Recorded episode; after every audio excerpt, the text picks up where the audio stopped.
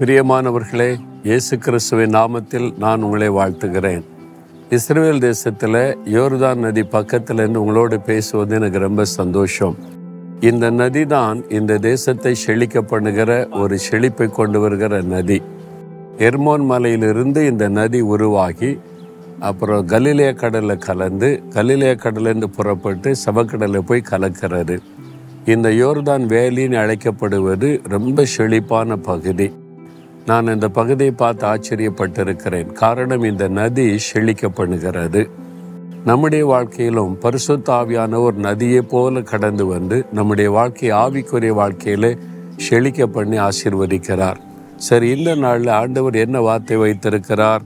ஓசியா பதினான்காம் அதிகார ஐந்தாம் வசனத்தில் கத்தர் சொல்லுகிறார் கத்தராகிய நான் இஸ்ரவேலுக்கு பனியை போல் இருப்பேன்.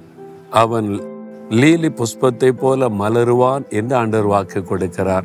பனி அதாவது இந்த உலகத்தை ஆண்டவர் முதலாவது சிருஷ்டித்த போது மழை என்று ஒன்று இந்த உலகத்திலே பெய்யும்படி தேவன் செய்யவில்லை. பனியின் மூலமாகத்தான் எல்லா பயிர்களையும் செழிக்க பண்ணினார் என்பதாய் வேதத்தில் பார்க்க முடியும். ஏற்ற காலத்திலே பனி பெய்யும் பொழுதுதான் நிறைய செடிகள் நல்ல செழித்து வளர்ந்து ஓங்குகிறது பலனை கொடுக்கிறது. அதே மாதிரி நான் இஸ்ரவேலுக்கு பனியைப் போல் இருப்பேன். நீங்கள் செழித்திருக்கும்படி ஆசிர்வதிப்பேன் என்ற ஆண்டவர் உங்களை பார்த்து சொல்லுகிறார்.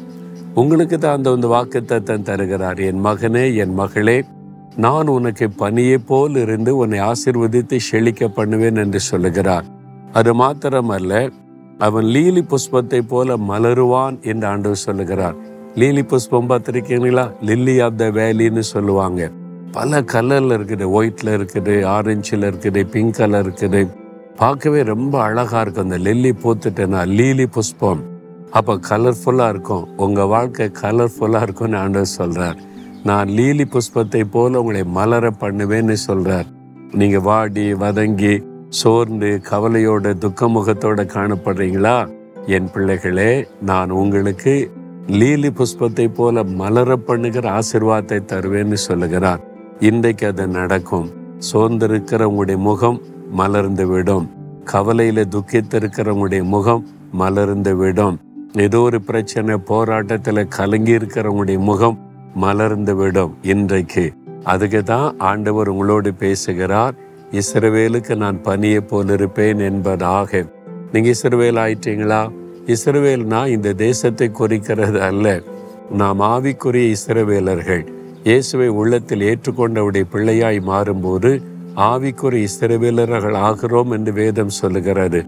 அப்படி ஆயிட்டீங்கன்னா இந்த வாக்கு தத்துவத்தின் ஆசிர்வாதம் உங்களுக்கு தான் இன்றைக்கு அந்த ஆசிர்வாதத்தை கொடுக்க ஒன்னுடன் செபிக்கலாமா? அன்று ஒரு இஸ்ரவேலுக்கு பனியை போல் இருப்பேன் என்று லீலி புஷ்பத்தை போல மலர பண்ணுவேன் என்று சொன்னீர். அந்த ஆசிர்வாதம் உடைய பிள்ளைகளுக்கு இயேசுவின் நாமத்தில் உண்டாகட்டும். அவருடைய வாழ்க்கை மலர்ந்து சந்தோஷமாய் கழிகூறும்படி கத்தர் ஆசிர்வதியும். இயேசுவின் நாமத்தில் ஜெபிக்கிறோம் பிதாவே. ஆமேன் ஆமேன்.